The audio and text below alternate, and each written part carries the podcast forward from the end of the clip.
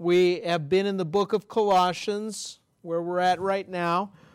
Two weeks ago, I only missed one Sunday, like I said. We flew out two Sundays ago after service. Um, but we left off, we finished chapter 2 last time, and we're picking up in chapter 3. And we're only going to look at a few verses in chapter 3, the first three, uh, four verses of chapter 3. So before we go any further, let's go ahead and open in a word of prayer. Lord, we're grateful to be able to study your word. Thank you, Lord, for the, the safe travels in bringing us home safely. And Lord, we do want to lift up Kathy and Haley, who have continued to stay in Israel for another 10 days to work with another ministry to do outreach and and just pray God for strength and protection and safety for Kathy and for Haley and for the teams that are going out and sharing the gospel, Lord. We pray, God, for, for even more seeds to be sown. We pray, Lord, for more fruit to come as a result. And we just pray for, for soft hearts for the Jewish people to recognize their Messiah. Lord, please bless this time as we study your word. Give us eyes to see, give us ears to hear. And it's in your mighty name, Lord Jesus, that we pray. Amen. So I, am going to read the first three, I mean, four verses, and then we'll back up a little. So Paul begins chapter 3 by saying, If you then be risen with Christ, seek those things which are above where Christ sits on the right hand of God. Set your affection on things above, not on things on the earth, for you are dead, and your life is hid with Christ in God. When Christ, who is our life, shall appear, then shall you also appear with him in glory. The chapter opens with the Apostle Paul talking about, and he uses the conditional word if. And yet, if you'll notice in the newer translations, the NIV, it says since. And it's probably more accurate that way. It is if, but it's an if with an understanding that this is the case, this is the truth. And the reason why it's the truth is because if you remember back in chapter 2, as I back you up to verse 12, the Apostle Paul begins to talk about in chapter 2 of what baptism is and what it represents. And it says in chapter 2, verse 12, that we're buried with him in baptism, wherein also you are risen with him through the faith of the operation of God who has raised him from the dead.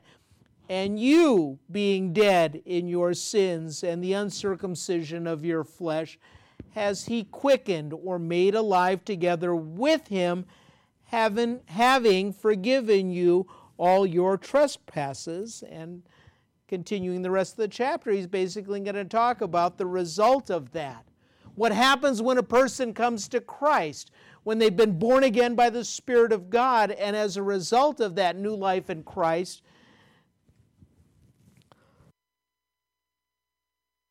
As a result of that new life in Christ, we are alive spiritually, but we are dead in a sense temporally.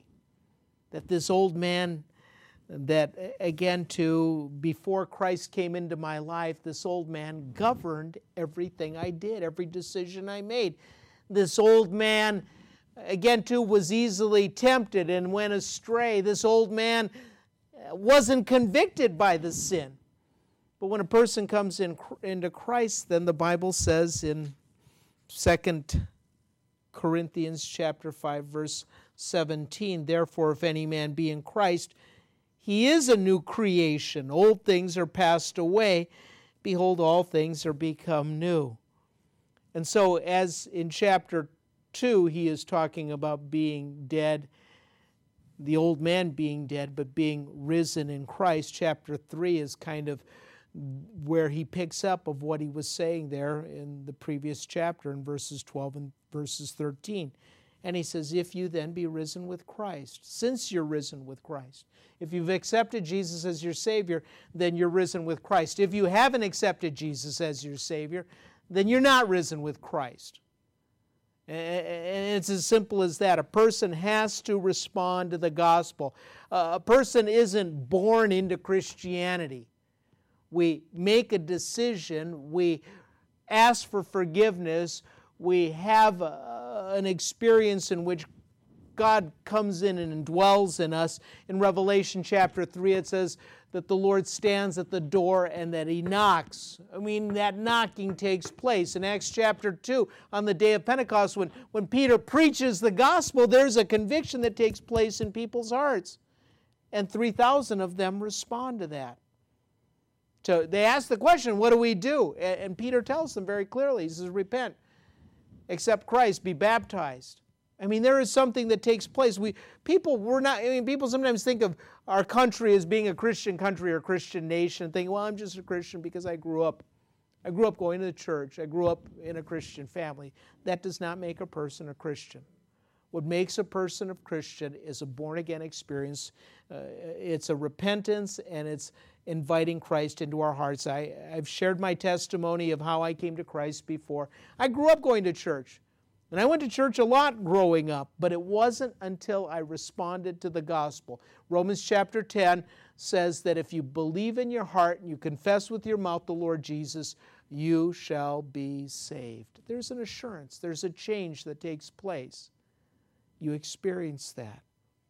In chapter 3, verse 1 in our passage, when he says, Since you then are risen with Christ, he's talking to believers he says, Seek those things that are above. It's not enough just to accept Christ as our Savior. But what happens from that point on is, is we need to begin to live for the Lord. We begin to make decisions. We begin to, to look and to seek. Now, I've shared again too before my own testimony. Uh, you know, after I accepted Jesus my Savior, two days later, my boss, I was in the Marine Corps, my boss asked me, What are you doing on Sunday? And I, I remember thinking, Well, you know, I'm going to go to the chow hall for breakfast, and then I'm going to, you know, back then, I it's, imagine me being fit, you know. I used to run quite a bit being in the Marines. I, I ran to be in shape and to be always combat ready kind of a thing. But, you know, I would run eight to 10 miles um, four or five days out of the week. So I was what you would call a, a hardcore runner for a while. So he asked me, What are you going to do? Well, I'm going to eat breakfast. Uh, I'm probably going to go for a run. I might go to church on Sunday morning. I typically did. I, I somehow I was going to go to church as well, and then maybe run in the afternoon. And he said, well, "Where are you going to go to church?" And I said, "Right here on base." And he says, "You don't want to do that." I said, well, yeah, I do. And he says, no, you don't. I guess I don't. I said, why? I mean, he says, because you need to go to a church where God's word is being taught. You know, now that you've come into a relationship with Jesus Christ, you know, Peter says in his epistle, as newborn babes desire the sincere milk of the Word of God. I shared about how 25 years ago we brought home this precious little gift that God had given us in a daughter. One of the things that babies do is, is that they cry. And I remember when we were leaving the adoption agency with all the paperwork and with our little seven pound baby and the car carrier and, you know, buckled in and we start driving and and we had just given her a bottle before we left and changed her diaper and everything. It was about a two and a half hour drive from where we picked her up in Los Angeles County to down to Oceanside where we were staying with family and where we had been from. And then the next day we were flying out of San Diego.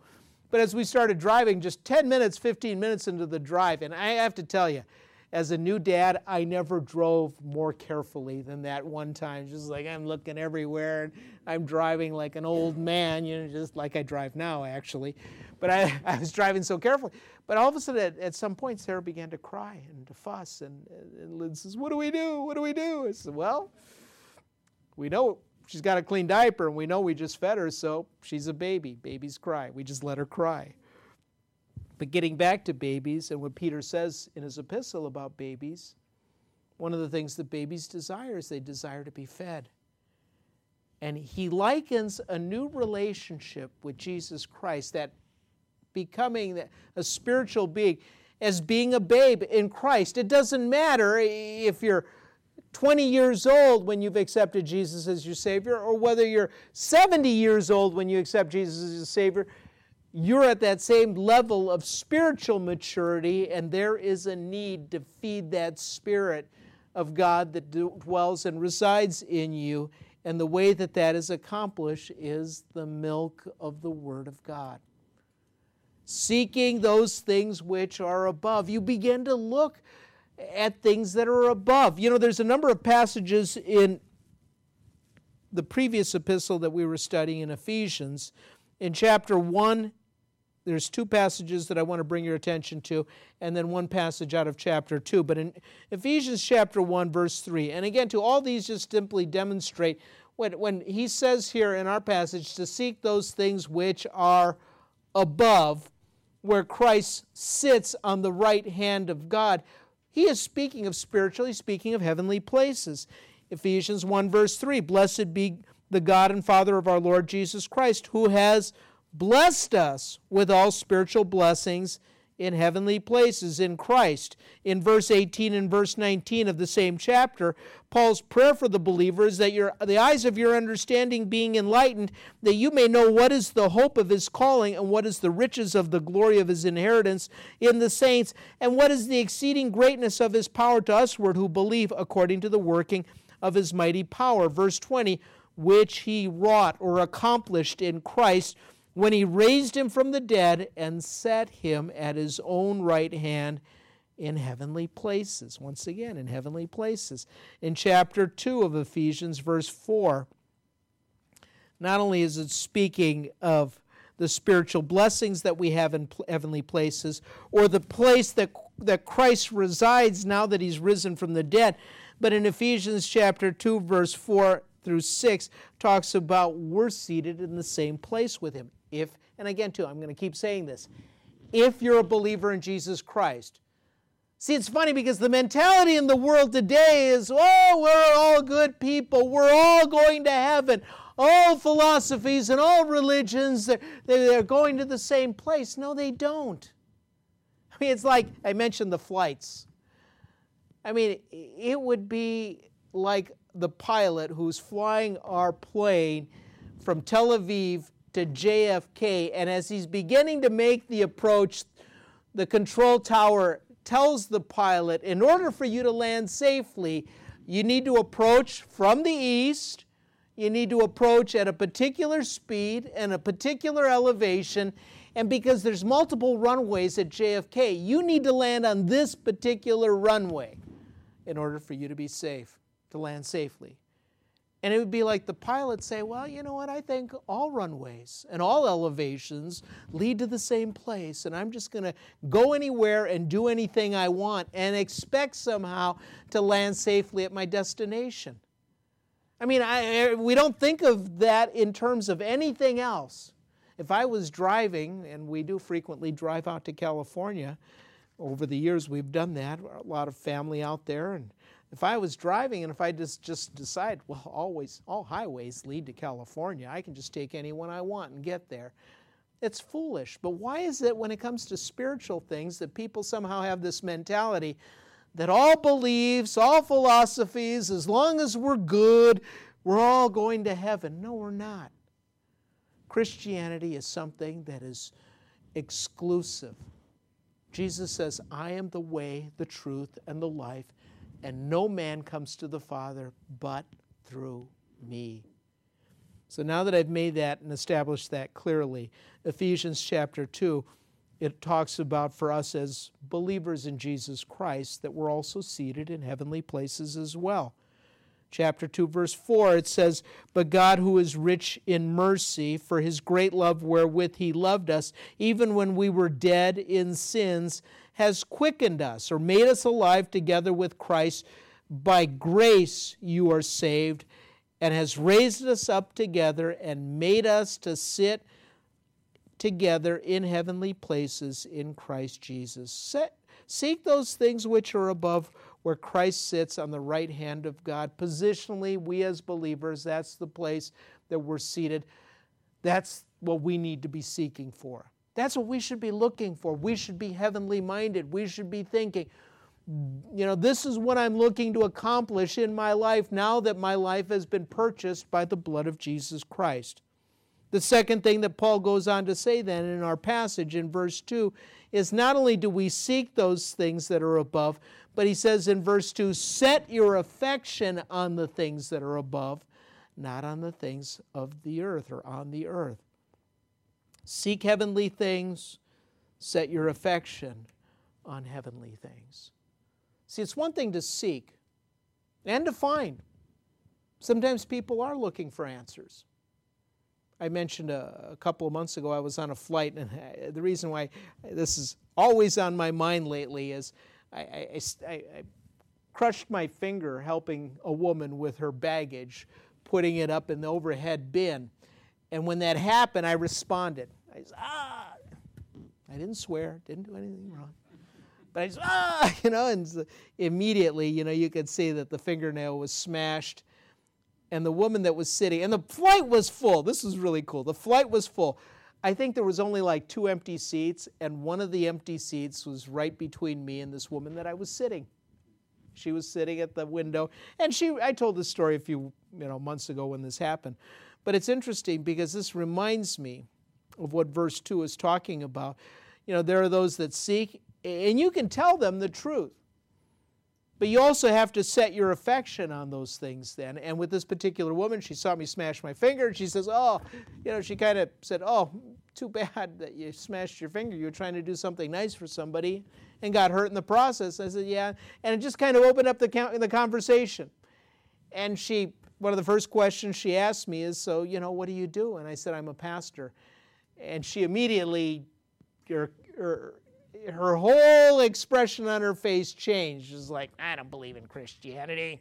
I think Christians are a bunch of hypocrites, and she just she just kind of let me have it initially. You know, just, you know, open open season on Christians kind of a thing. And you know what? I don't take things personally. It doesn't bother me. You know, but the interesting thing that happened as a result was it gave me an opportunity to talk about Christianity. It gave me an, an opportunity to talk about God's Word. And she was going through a trial. And the interesting thing is, is after that two and a half hour flight, by the end of the flight, then she was asking me for the church, the name of the church that you pastor. Uh, do you have information on your website? I would want to go to a church that you're, you're, you're pastoring, is what she said. That, that was exactly her words. But here's the thing you can share the truth with somebody, but it's another thing than for us as believers to set our affection on the things that are above.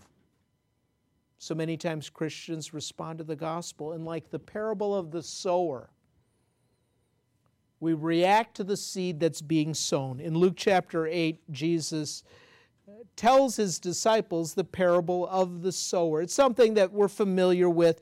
He, he, tells that the sower goes out and he sows seed. And he talks about four different types of ground in which the seed falls. Some of it falls by the wayside, some of it falls upon the rock, some of it falls among the, the weeds and the thorns, and some of it falls on good ground. And in verse 7 is when he talks about the, the seed that falls among the thorns. He says, And some fell among the thorns, and the thorns sprang up, and it choked it. It choked the seed. Later on in the parable, or after Jesus is done telling the parable, the disciples ask Jesus, What does this parable mean? This is one of my favorite parables because there are other parables in the Gospels but Jesus explains exactly what the important symbolism is in this particular parable. And he says in verse 11 that the parable is this the seed is the word of God. So when he tells this story of the sower sowing seed, he's talking about somebody who is, in a sense, sowing the word of God. That happens, I believe, two ways. That happens when evangelism is taking place, when you're preaching the word of God. That's what we spent two weeks in Israel doing. That was one of the things we did. But I think it also happens even from the pulpit. Whenever God's Word is being taught, we have a choice as to how we respond to the Word of God. It's a spiritual thing that God is wanting to accomplish in a person's life. So Jesus explains what the, what the seed is.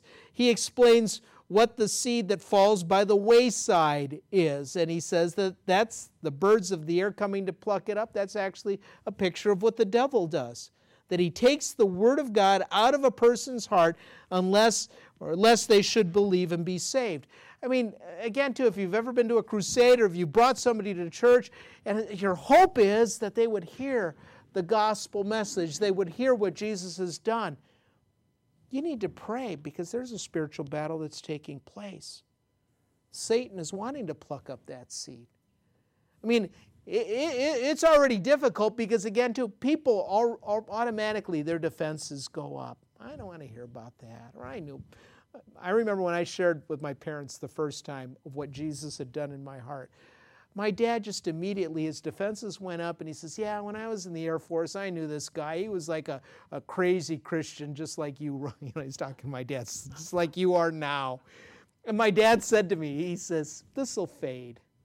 it's like, well, you know what? That was 30 plus years ago. And I said to my dad, I said, you know what, Dad, you can't take Jesus out of my heart. The change is permanent that he has made in my life. But that's what Satan does. He will try to pluck up the seed that's being sown.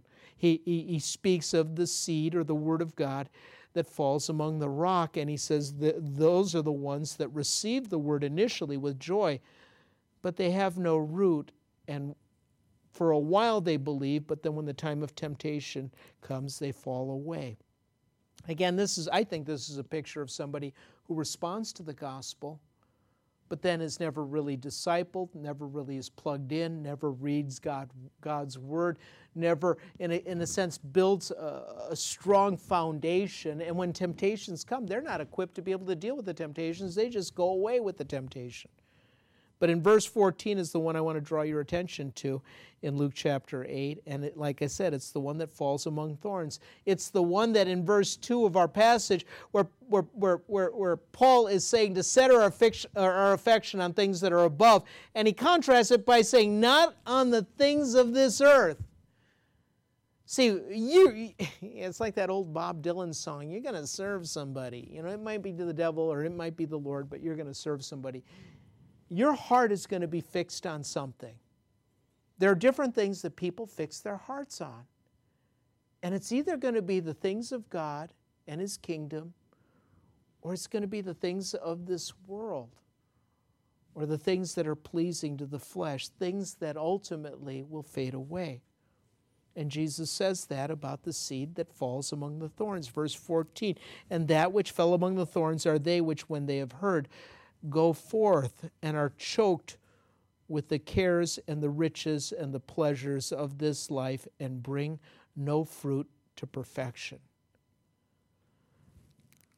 We as believers are to seek those things that are above, but we're also to set our affection on the things that are above. I mean, what do you fix your heart on? What is it that occupies, drives you? What is it that again, too, is the filter through which you make decisions. Is it what's pleasing to me or is it what's pleasing to God? Is it His kingdom or is it my little kingdom that we're living in? And again, too, if you're, you're thinking about just this life, the Bible says that this life is just a vapor. It's here for a moment and it's gone. You know, one of the things that I, again, too, made me a little brokenhearted on the trip to Israel was the younger generation that we had opportunity to talk to. And so many of them have this sense of hopelessness because as a nation, the nation of Israel has once again existed since 1948. And the earlier generations that came back to inhabit the land it was a daunting task to be reestablished as a nation once again. It's miraculous. It really is. No nation has ever survived thousands of years of being scattered, only then to come back once again and be established as a nation. And when they migrated back to Israel, they, it was a, a huge task rebuilding Israel and rebuilding the, the, the country and the society of Israel. And they have encountered enemies surrounding them from the Arab nations since their inception. And it's gotten to the point now, these however many years it's been 60, 70 years that now the youth, and now all the terrorism that has taken place recently in Israel, but also throughout the world, the youth kind of feel like this sense of hopelessness, like They're just tired and weary of the hatred and the opposition, opposition and this fear that their, their lives and their country could be overrun at any minute and that nobody cares for them. And they have this almost this, you know, I, I want to call it, and the Bible talks about it, kind of this Epicurean philosophy of life. You know, if we're going to die, we don't know what's going to happen. Let's just eat and drink for tomorrow we die. Let's just live life for today because we don't know what's going to happen and it's just too depressing. And yet, the Bible reminds us of this eternal perspective that we have and that it's more than this life. And he says to set our affection on the things that are above, not the things that are on the earth. One other passage that for me comes to mind is in the parable, or, or I'm sorry, not in the parable of the sower, but in the Sermon on the Mount, where Jesus talks about the importance of his heavenly kingdom and not this earthly, worldly thing that we are always thinking about and always worrying about, and always, in a sense, God is wanting to take care of his children, and he does. And in Matthew chapter 6, verse 24, this is part of the Sermon on the Mount, Jesus says that no man can serve two masters, for either he will hate the one and love the other, or else he will hold to the one and despise the other. You cannot serve God and mammon or material possessions, the things of this world. Verse 25, Jesus goes on to say, Therefore I say unto you, take no thought, or don't worry about your life, what you will eat or what you will drink nor yet for your body what you will put on. Is not the life more than meat, and the body more than clothing? Behold the fowls of the air, they sow not, neither do they reap, nor do they gather in barns, yet your heavenly Father feeds them. Are you not much better than they? And which of you, by taking thought or by worrying, can add a cubit or 18 inches to a stature? I mean, you know, have you ever tried to worry yourself and make yourself taller? Nobody can do that. basically he's saying you can't do that. So why are you worried about, verse 28, about your clothing? Consider the lilies of the field, how they grow. They toil not, neither do they spin. And yet I say unto you that even Solomon in all his glory was not clothed like one of these. Wherefore, if God so clothe the grass of the field, which today is and is tomorrow cast into the oven, shall he not much more clothe you, O you of little faith? Take no thought or don't worry, saying, What shall we eat? What shall we drink? Or wherewith shall we be clothed? For after all these things do the nations seek. For your heavenly Father knows that you have need of all these things, but seek ye first the kingdom of God. Again, to set your affection. What's your priority? Seek ye first the kingdom of God and his righteousness, and all these things will be added unto you. Take no thought or don't worry for tomorrow, for tomorrow will take thought or worry for the things of itself.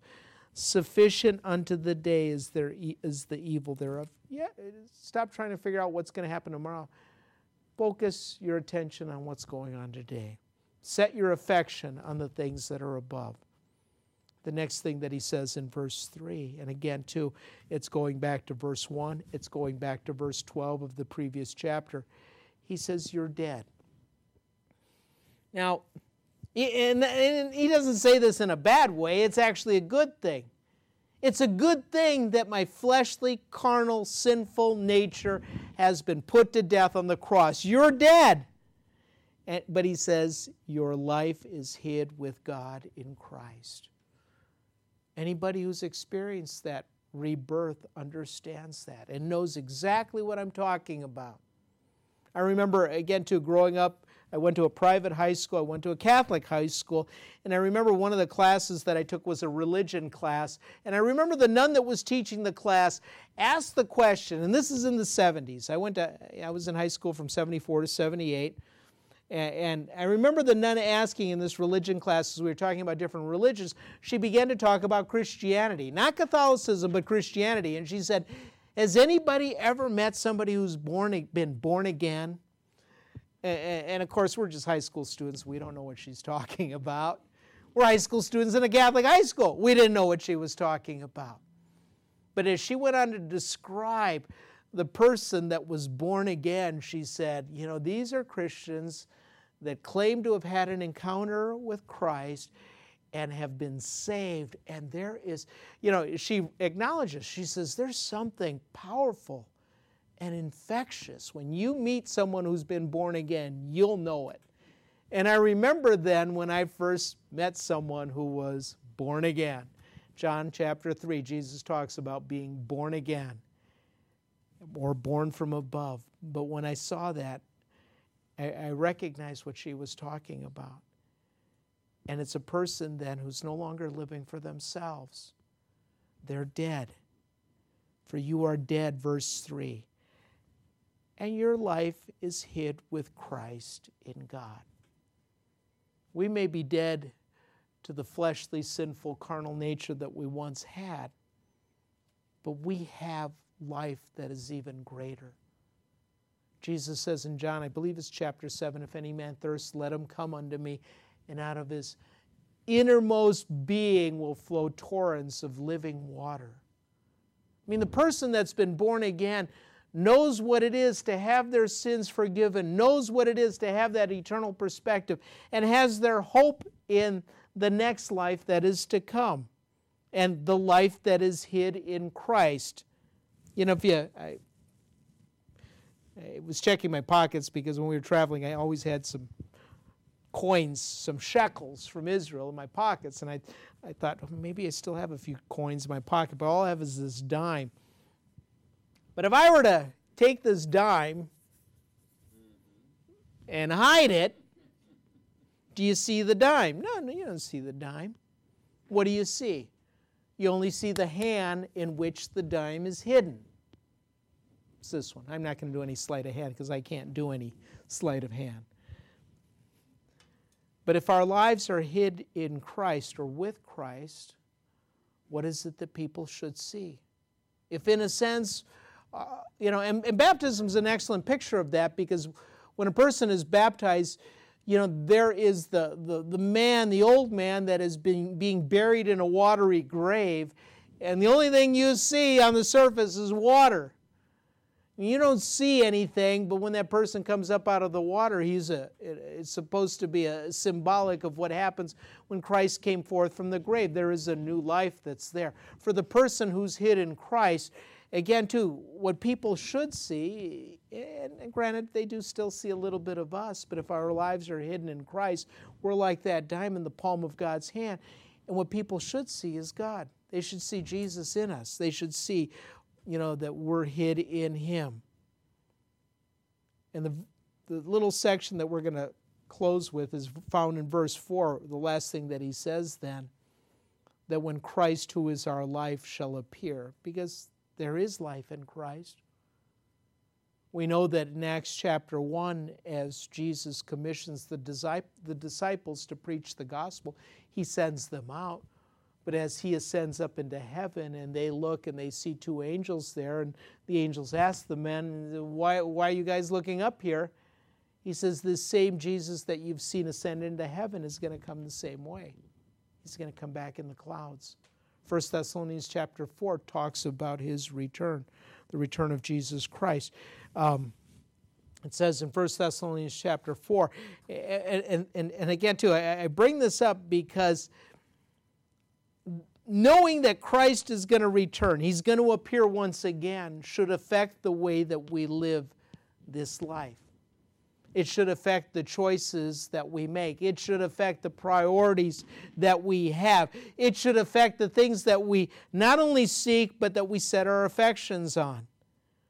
Knowing that he is going to return. In 1 Thessalonians chapter 4, and we haven't gotten to that epistle yet, but when we do, one of the things that the Apostle Paul is combating is some of the false teaching or doctrine that was trying to come into the church. And the early church was waiting for the return of Christ. They were hoping and anticipating. One of the things, too, you'll find in the New Testament, sometimes it's mentioned, it's a particular word that was used by believers with other believers when they would either greet or whenever they would part company, but it's the word Maranatha. And the word literally means Come quickly, Lord Jesus. I mean, they wanted Jesus to return. They were looking forward to Jesus' return. And I, ask the question when Christ, who is our life, shall appear, I mean, are you looking forward to the return of Christ, or would you be fearful at his return? And I know, you know, throughout church history, there have been different junctions, junctions of time where prophetically people have looked at it, the church has looked at it, pastors, teachers have looked at it. I believe we're living in the generation that'll see the return of Christ.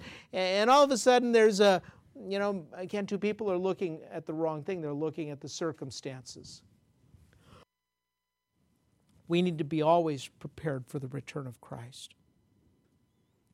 One of the, and getting back to 1 Thessalonians chapter 4 the Apostle Paul is dealing with some teaching, some false teaching, that unless you were alive when Jesus returned, you wouldn't go to heaven.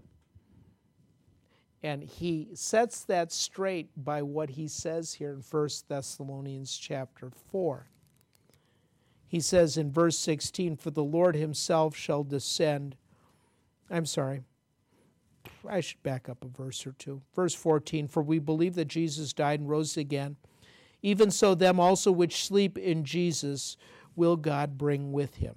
So he makes a clear statement that if a person dies in Christ Jesus, they're not going to miss out on the resurrection. They're not going to miss out on the return of Jesus Christ. Verse 15 For this we say unto you by the word of the Lord, that we which are alive and remain unto the coming of the Lord shall not precede them which are asleep. For the Lord himself shall descend from heaven with a shout, with the voice of the archangel, with the trump of God, trump, um, with the trump of God. When we were in Israel, this guy asked me a question. He said, he, he felt sorry for the United States. He says, Oh, the United States, it's a mess. I said, Yeah, it is. he said, If you were to put Hillary Clinton and Donald Trump on a deserted island, who would survive? And I'm trying to think, is this a legit question? And his answer was, The American people. Thought it was funny. But anyway, getting back, eh, the Lord himself will descend from heaven, verse 16, with the voice of the archangel and the trump of God, and the dead in Christ will, will rise first. Then we which are alive and remain will be caught up together with them in the clouds to meet the Lord in the air, and so shall we ever be with the Lord. Wherefore, comfort one another with these words going right into chapter 5 of 1 Thessalonians says, But of the times and of the seasons, brethren, you have no need that I write unto you, for you yourselves know perfectly that the day of the Lord so comes as a thief in the night. When they shall say peace and safety, then sudden destruction shall come upon them as travail or birth pangs upon a woman with child, and they shall not escape. But you, brethren, are not in darkness, that that day should overtake you as a thief. You are the children of light and the children of the day. We are not of the night nor of darkness. When Christ, who is our life, will appear, then you also will appear with him in glory. There is going to be a change that takes place. The change will take place for those that have died in the Lord. It'll be what the Bible describes as that resurrection, that transformation. But the Bible also acknowledges that there will be those that will be alive at the return of Jesus Christ. You know, I mentioned the trip to Israel, and I, I mentioned my difficulty. You know, I'm just, I know it doesn't help that I'm carrying extra weight, number one. Number two, I have back problems. I had, you know, when my wife and I were newly married, I threw her up in the air and I caught her and I fractured a, my seventh vertebrae. There was nothing they could do. I suffered for about a year to recover from that. But then, about 12 years ago, I had a staph infection in my back, and not only was it in the muscle tissue, it was in my bloodstream, nearly killed me, but it was also on the bone tissue and the spine, and the recovery for that was long and hard. Those of you that are part of our fellowship, you know, you could tell the others the things I went through. But in a nutshell, I had a line that went into my arm, had antibiotics pumped into my heart seven days a week, 24 hours, 24 hours a day for about four or five months. And then after that, I was taking antibiotics another couple months orally. And then after that, I was still sleeping 14 to 16 hours a day for almost a year. So it was a pretty traumatic thing. All that to say is, I didn't do, I mean, you know, physically, this trip to Israel was very taxing, and, yet at the same time, and I, appreciate it because Kathy at one point came alongside and, and she was just trying to encourage me, but she said, "It's really hard getting old, isn't it?" And I said, "Yeah, it is. You know, just trying to keep up." But I'm looking forward to the change that's going to take place. This isn't the body that I'm going to have in heaven. In 1 Corinthians chapter 15, and I'll close with this because, again, to it describes perfectly what's happening in verse 4 of our passage. When Christ, who is our life, will appear, then, and again, too, this is for those that are believers in Jesus Christ, then shall you also appear with him in glory. 1 Corinthians chapter 15 verse 51 Behold I show you a mystery we shall not all sleep or die but we shall all be changed in a moment in the twinkling of an eye at the last trump for the trumpet shall sound and the dead shall be raised incorruptible and shall be changed for this corruptible must put on incorruption, this mortal must put on immortality. So when this corruptible shall have put on incorruption, and this mortal shall have put on immortality, then shall be brought to pass the saying that is written Death is swallowed up in victory. O death, where is your sting? O grave, where is your victory? The sting of death is sin, and the strength of sin is the law. But thanks be to God that gives us the victory through our Lord Jesus Christ. Therefore, my beloved brethren, be ye steadfast, unmovable, always abounding in the work of the Lord, for as much as you know that your labor is not in vain in the Lord. There is a hope. And the hope that we have is the return of Christ, but the change that will take place. I know I said 1 Corinthians 15 would be the last passage that I read, but I'll just tell you if you want one more and you can read it on your own. 1 John chapter 3 verses 1, 2 and 3. And it says that when we he shall appear, we will appear like him. We will be glorified. We will again to this old man, an old woman, these tents that we're dwelling in that were they're temporary, but there is something that's far better that Jesus has prepared for us, and that's our hope. Let's pray. Lord, we thank you for this time. Lord, thank you for the reminder of these things. And Lord, help us, if necessary, to adjust our priorities to the things that your word says, especially, Lord, as we believe that we may be living in these last days. It, the world really does look like a mess, and really there is a need, Lord, for you to come and to, to redeem all things. So, Lord, we look forward to that. Lord, I ask your blessing upon your people. And if there isn't anybody that has experienced, or if there's somebody that hasn't experienced what it is to be born again, that hasn't experienced to receive the forgiveness of their sins and they'd like to, it's just sim- as simple as them inviting you to come into their hearts. And I pray that they would do that, Lord, or at least come up and ask me afterwards. But Lord, I ask you to bless your people, and it's in your mighty name, Lord Jesus, that I pray. Amen.